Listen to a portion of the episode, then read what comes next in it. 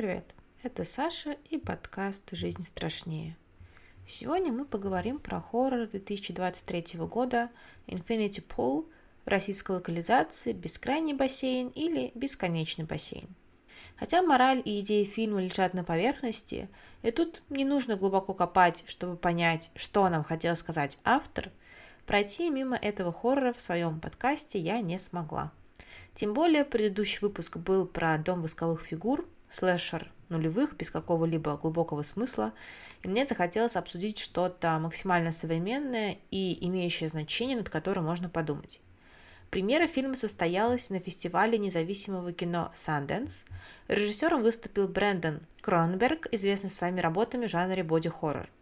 А главные роли исполнили прекрасные актеры Александр Скарсгард и Мия Год. Я обожаю Мию и с нетерпением жду фильм «Максин», чтобы записать подкаст сразу про всю трилогию X, Pearl и непосредственно Максин. Ну, а теперь перейдем к бескрайнему бассейну.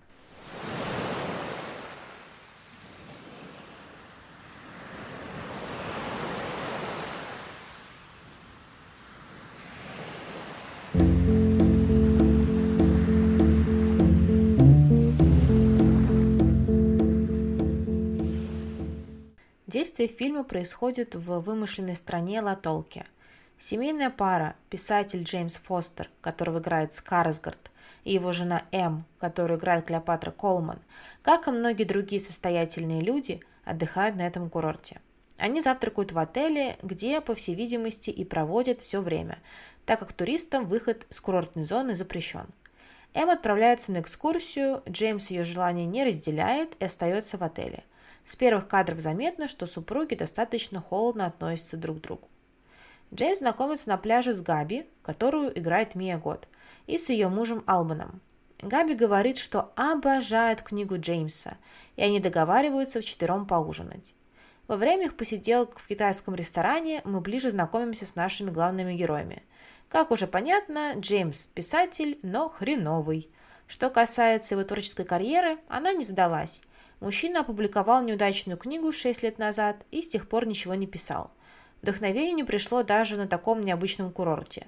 Его жена М из обеспеченной семьи. Когда их спрашивают, на что Джеймс живет, М отвечает, что он женат на деньгах. И за время этого творческого кризиса мужа она стала его благотворительной организацией. М своего недовольства не скрывает, хотя и натягивает улыбку. Что касается их новых знакомых. Албан, архитектор на пенсии, сейчас управляет журналом, а Габи – актриса. Отношения между ними кажутся достаточно теплыми, особенно на фоне холодности Джеймса и Эм по отношению друг к другу. На следующий день компания новоиспеченных друзьяшек едет на пикник за пределы отеля, хотя это запрещено. Здесь мы еще больше узнаем о напряженных отношениях Эм и Джеймса. Отец Эм – владелец издательства, и он всегда говорил дочери не выходить замуж за писателя, поэтому она сделала это на зло папе. Интересная семейная пара. Жена с Дэдди Ишьюс и муж Альфонс. Во время тусовочки компания изрядно выпивает. Пока Джеймс писает у дерева, Габи подходит к нему сзади и делает хэнджоб, ну, дрочит ему короче. Джеймс в шоке, но не сопротивляется. Наступает ночь, и приходит время ехать домой. Все еще пьяный Джеймс садится за руль и по дороге сбивает насмерть человека. Джеймс хочет позвонить в полицию, но Габи отговаривает его. Она говорит, что это не цивилизованная страна, и туристов просто убьют за это преступление. Все возвращаются в отель, но на утро к Джеймсу приходит полиция и арестовывает его. Ему грозит казнь от руки первенца жертвы. Пу-пу-пу. Стоит отметить актерскую игру Скарсгарда. Мы привыкли видеть его в роли самоуверенных мужчин, частенько хладнокровных антагонистов, альфа-самцов, а здесь он играет жалкого, слабохарактерного неудачника, смотря на которого испытываешь испанский стыд. Вернемся к казни, которую, оказывается, можно избежать. За деньги, конечно. За деньги, да. В стране существует уникальная система правосудия, благодаря которой виновные за огромную плату могут быть клонированы и вместо них будут убиты их копии. Клон при этом идентичен человеку не только внешне, он наследует его воспоминания и во время казни будет чувствовать вину. Естественно, Джеймс пользуется данной услугой. Его помещают в резервуар с красной жидкостью, где и происходит неприятная процедура клонирования – После этого Джеймс и М по условиям договора посещают казнь, где 13-летний мальчик, сын погибшего, закалывает клона Джеймса, нанося ему множество ножевых ранений. М в ужасе от этого зрелища, а вот Джеймса данная сцена приводит в некое возбуждение. По возвращении в отель М собирает вещи и планирует срочно уезжать, а вот муж не разделяет ее нетерпение, он хочет остаться. Джеймс говорит, что потерял паспорт, но М может уезжать без него. Достаточно подозрительное поведение, да? Угу. Несмотря на не самые отношения между супругами, Эмма решает остаться с мужем, быть рядом с ним. По-моему, это вообще единственный положительный персонаж в фильме, несмотря на ее некий снобизм. После казни дубликата пути Эм и Джеймса окончательно расходятся. Джеймс без ведома Эм продлевает номер в отеле еще на неделю, конечно же, за ее счет, а затем Габи знакомит его с группой других иностранцев, которые, как сама Габи и ее муж, пристрастились к преступлениям, которые сходят им с рук благодаря процедуре клонирования. Богатые иностранцы просто творят, что хотят, а затем платят деньги, чтобы за их грехи казнили клонов. И Джеймс постепенно становится одним из них. Габи дает ему наркотики, поэтому часть сюжета мы видим сквозь трипы главного персонажа. Но факт остается фактом. Джеймс вместе со своими новыми друзьяшками грабит людей, участвует в пьяных оргиях, убивает местных жителей, издевается над другими туристами и все безнаказанно. Во время своих грехопадений герои носят уродливые искаженные маски, но мы понимаем, что это на самом деле их истинные лица. Маски, как и везде, обозначают двойственность. Есть два Джеймса – более совестливый, без маски, и жестокий, подающийся своим низменным инстинктам, тот, который в маске – Первое, что пришло мне в голову, когда я увидела персонажей в этих масках, это то, что те символизируют смертные грехи. Но я могу притягивать за уши. Например, есть маска с полным ртом монет – это жадность. Маска с вытянутыми в поцелуй губами – похоть. Но опять же, это мои домыслы, и они могут быть неверны. Итак, наши богатые кутежники предаются стамии и разврату, и М наконец-то не выдерживает поведения мужа и улетает без него. Давно бы так. Процедура казни стала для Джеймса уже чем-то обыденным. Они всей компанией ходят на казни своих клонов, как на театральное представление, веселясь и получая от этого дополнительное удовольствие. Прояснение в голове Джеймса наступает, когда его друзьяшки разыгрывают над ним жестокую шутку. Они убеждают Джеймса избить детектива, который якобы украл его паспорт. Джеймс делает это, но оказывается, что богатенькие друзья-подружки купили клона Джеймса, и мужчина избил свою копию – куриных мозгах Джеймса что-то щелкает, он бежит к себе в номер и достает паспорт, который сам и спрятал, чтобы остаться на курорте. Он пытается уехать на туристическом автобусе, но ему не удается. Габи и ее свита преграждают путь автобусу на машинах, и Габи запугиваниями выманивает Джеймса из автобуса. Вот послушайте фрагмент в оригинале. Хочу, чтобы вы услышали голос Мии Год в оригинале и поняли, как она, собственно, отыгрывает эту сцену. What are you doing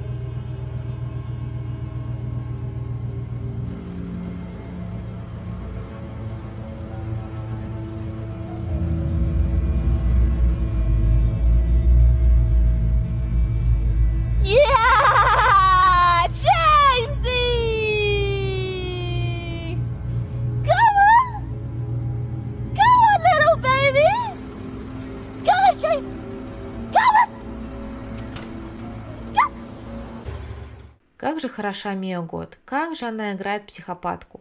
Она так хорошо играет психопатку, что закрадываются мысли, не такая ли она и в жизни. Потому что одна ее актерская игра действительно может вытянуть весь фильм. Что же касается ее героини. Самой веселой игрой для Габи был Джеймс. Она сделала из него свою игрушку и раба, поиграла с ним и забыла. На следующий год она найдет себе новую цель, и этот порочный круг повторится снова. Чтобы завершить полное превращение Джеймса из человека в животное, Габи заставляет того убить своего клона, которого развеселая компания использует в качестве собаки. Сначала мужчина не хочет этого делать, но клон нападает на него, и Джеймс убивает собаку, ну, то есть свой дубликат.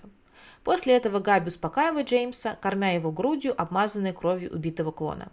Это некий символ полного перерождения Джеймса. Габи добилась своего и окончательно сломала мужчину. Это был ее изначальный план. Никакую книгу Джеймса она не читала, и она зачитывает горе-писайке негативную статью о его неудавшемся произведении, показывая, что Джеймс не только жалок, но он и не имеет никакого таланта. Играть же с Джеймсом оказалось проще простого. Компании богачей-садистов даже не пришлось подстраивать какое-либо преступление, чтобы втянуть туда Джеймса. Он все сделал сам. Эти люди настолько присытились, что их даже не устраивают убийства, насилие и грабежи. Они находят себе марионетку для игр, которую бросят в конце отпуска. А в следующем году создадут себе нового раба для забав и насилия. Джеймс идеально подошел на эту роль. Он никудышный писатель, никудышный муж, никудышный человек. Финале мы видим, что все туристы-садисты едут в аэропорт на автобусе и болтают о будничных вещах, будто не творили жуткие вещи все это время. Один Джеймс сидит подавленный и отрешенный. Все улетают домой, а Джеймс покидает аэропорт, возвращается в закрытый отель и сидит под ливнем. Занавес. thank you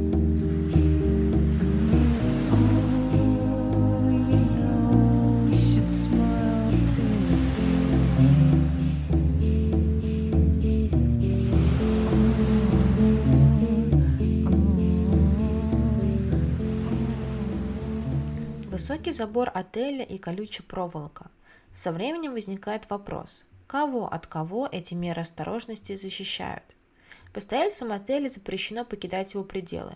Мы думаем, что это ради их безопасности, но после событий, произошедших с героями, складывается ощущение, что это местных жителей оберегает от сумасшедших богачей, которые благодаря своим деньгам готовы на любое преступление.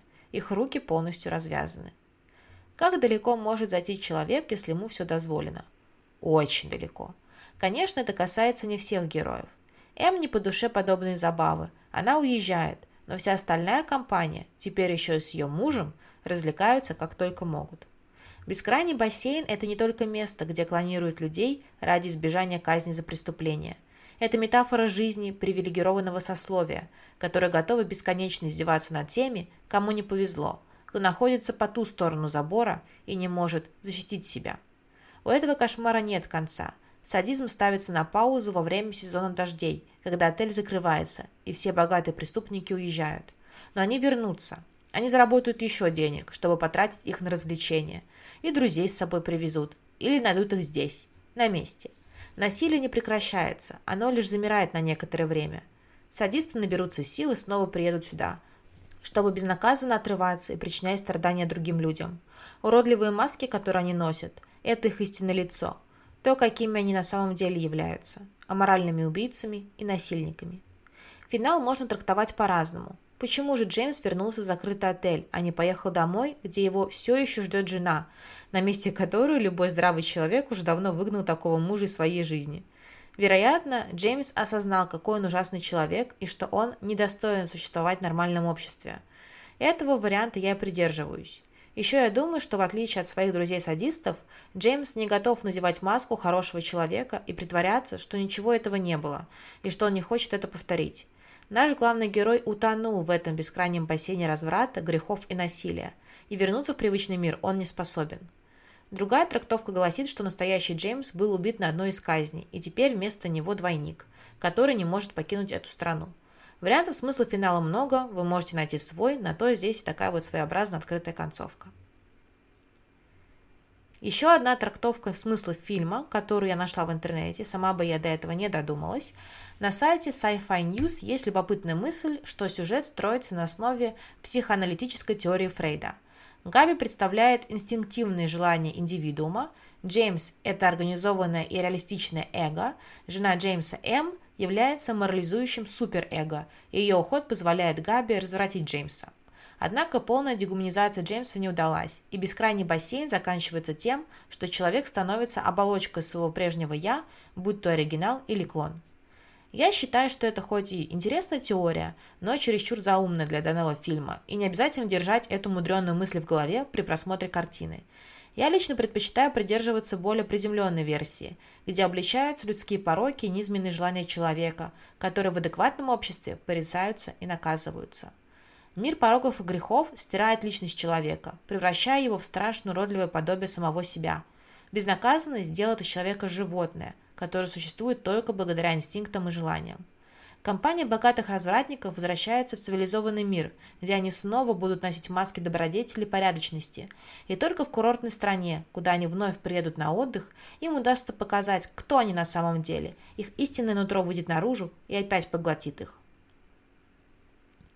В мире бескрайнего бассейна действительно можно утонуть, ведь это многослойный фильм, в котором открываются все новые и новые смыслы. Например, метафора творческого кризиса.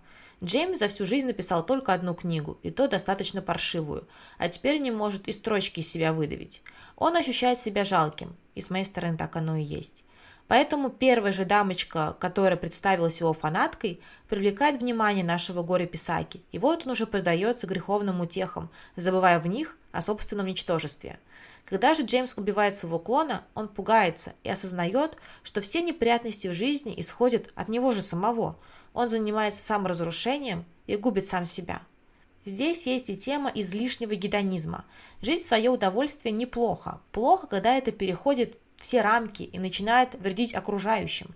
Плохо, когда ты теряешь свою человечность. Мне начинает казаться, что я в любом фильме найду метафору нездоровых отношений, но здесь это лежит на поверхности, не нужно даже копать. Джеймс и М эмоционально далеки друг от друга люди, между ними нет никаких чувств. М даже не скрывает, что Джеймс женат на ней ради денег. Это преподносится как шутка, но мы знаем, что в каждой шутке есть доля правды. Ситуация с аварией и казнью клона показывает, что муж и жена ничего друг о друге не знают. Если сначала М пытается поддерживать супруга, то со временем ей это перестает удаваться. Она уезжает, и больше ни мы, ни Джеймс ее не увидим. Ну и, конечно, здесь есть сатира на коррумпированную систему. В нищей стране, где люди живут в хибарах и ужасных условиях, есть невиданная всему миру дорогостоящая процедура. Даже с одних туристов они получают столько денег, что можно прокормить все население. Но они кладут эти деньги себе в карман, а люди продолжают погибать в нищете и от рук оплативших свою казнь туристов. Коррумпированная страна с богатыми ресурсами и возможностями, которые идут куда-то не туда. Хм... Для тех, кому понравился «Бескрайний бассейн», могу порекомендовать несколько фильмов с похожим вайбом и тематикой «Eat the Rich». Хотя «Eat the Rich» — это не основной посыл бесконечного бассейна, и более глубокую проблематику я описала выше, в сегодняшних советах хотелось бы сконцентрироваться на кино, где главные герои – обеспеченные люди, и где деньги и богатство портят, а не украшают их. И здесь будут не только фильмы ужасов и триллеры, а вообще картины любого жанра, где обличаются пороки богачей. Меню 2022 года с Аней Тейлор-Джой и Николасом Холтом в главных ролях. Это черная комедия о богачах, которые приехали на эксклюзивный ужин к знаменитому шеф-повару. Меню изобличает богатых людей, для которых искусство в любом его проявлении – лишь способ показать свою привилегированность и достаток. Мне фильм показался скучноватым, но для любителей подобной тематики и слоубернов самое то. Еще один фильм про Eat the Rich «Я иду искать», «Ready or Not». Про него есть отдельный выпуск подкаста, который я рекомендую послушать. Вообще, «Ready or Not» один из моих любимых хорроров в принципе. Здесь главной героине приходится бороться с богатой семьей своего мужа и бороться не на жизнь, а на смерть. Здесь же звучит одна из моих любимых цитат «fucking rich people», и с ней нельзя не согласиться. Вообще, этой цитаты можно описать все фильмы из данной подборки. И сюда же добавлю кино под названием You Are Next, тебе конец, про него тоже выпуск есть. Здесь похожая ситуация. Девушке приходится противостоять убийцам, которые не случайно выбрали для нападения именно эту семью. На протяжении фильма раскрываются тайные корыстные намерения некоторых членов семьи, показывая, что желание богатства они ставят превыше всего, даже превыше жизней своих близких родственников. Недавно вышедший Saltburn – еще одно кино на данную тему. Думаю, вы слышали про него и, вероятно, видели фрагменты. Солтберни – суперинтеллектуальное кино с банальным и предсказуемым сюжетом, но мне фильм понравился. Прекрасный каст, яркие кадры и запоминающиеся сцены, которые показывают тематику и The Rich и в переносном, и в прямом смысле тоже. Убийство священного оленя. Фильм похож на Солтберн не только из-за того, что главного героя играет Барри Кеоган, но и из-за дикого желания этого самого главного героя обмануть зажравшихся богачей. И в обеих картинах главный герой добивается того, чего хочет. Судная ночь. Целая франшиза, в которой страдают и богатые, и бедные. Про судную ночь есть отдельный выпуск. Помню, как долго над ним сидела. Здесь же скажу про самый первый фильм, где главный герой заработал кучу денег на создание системы безопасности для защиты граждан от ежегодных чисток, но в итоге он сам и его семья становятся жертвой судной ночи. Ну и, конечно, сама ночь, чистки, как большинство преступлений разрешены, развязывают людям руки, и это все показывает, как люди теряют свой гуманизм и становятся убийцами и садистами, прямо как в бескрайнем бассейне. Только в судной ночи предаваться насилию может абсолютно любой человек, не только богач. Просто у богачей больше возможностей для выживания, так что гибнут в основном обычные жители. Достать ножи. Детектив, где в богатой семье происходит убийство ее главы, единственного более-менее адекватного человека – и под подозрение попадают все, потому что у каждого члена семьи есть свои мотивы и желание поскорее стать наследником. Коварным богачам противопоставлена медсестра покойного, которую жадная семейка ни во что не ставит. Но в конце концов именно простая девушка из рабочего класса получает все богатство семьи.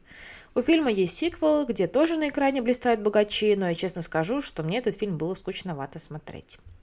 Черная комедия «Треугольник печали» 2022 года показывает, что обеспеченные люди являются такими крутыми только в своей привилегированной среде обитания. Но оказавшись на необитаемом острове, они понимают, что ни на что не годятся. Единственным находчивым человеком в группе выживших является уборщица корабля, поэтому на острове социальная иерархия меняется, и богатые больше не контролируют ситуацию. Фильме 2020 года «Охота» показаны богачи, которые настолько зажрались, что устраивают охоту на бедных людей.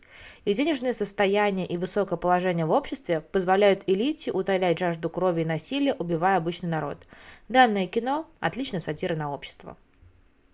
Конечно, это не все фильмы подобной тематики, но я выделила те, которые считаю стоящими вашего внимания. Вернемся же к бескрайнему бассейну и будем понемногу закругляться. Мы обсудили, о чем бескрайний бассейн, поговорили про его смыслы, мораль, теории, трактовки, вспомнили похожие фильмы, отметили шикарную актерскую игру Мии и Александра. Но осталось еще кое-что важное, о чем мне хотелось бы сказать. Это то, как снят фильм.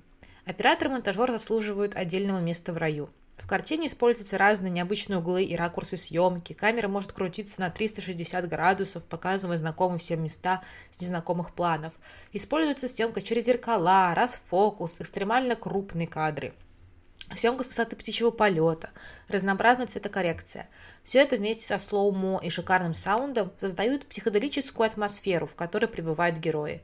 Мы будто вместе с ними оказываемся в этом неадекватном мире и тонем в бескрайнем бассейне. Спасибо за то, что послушали выпуск. Рекомендую подписаться на телеграм-канал подкаста. Там много всего интересного. Всем пока.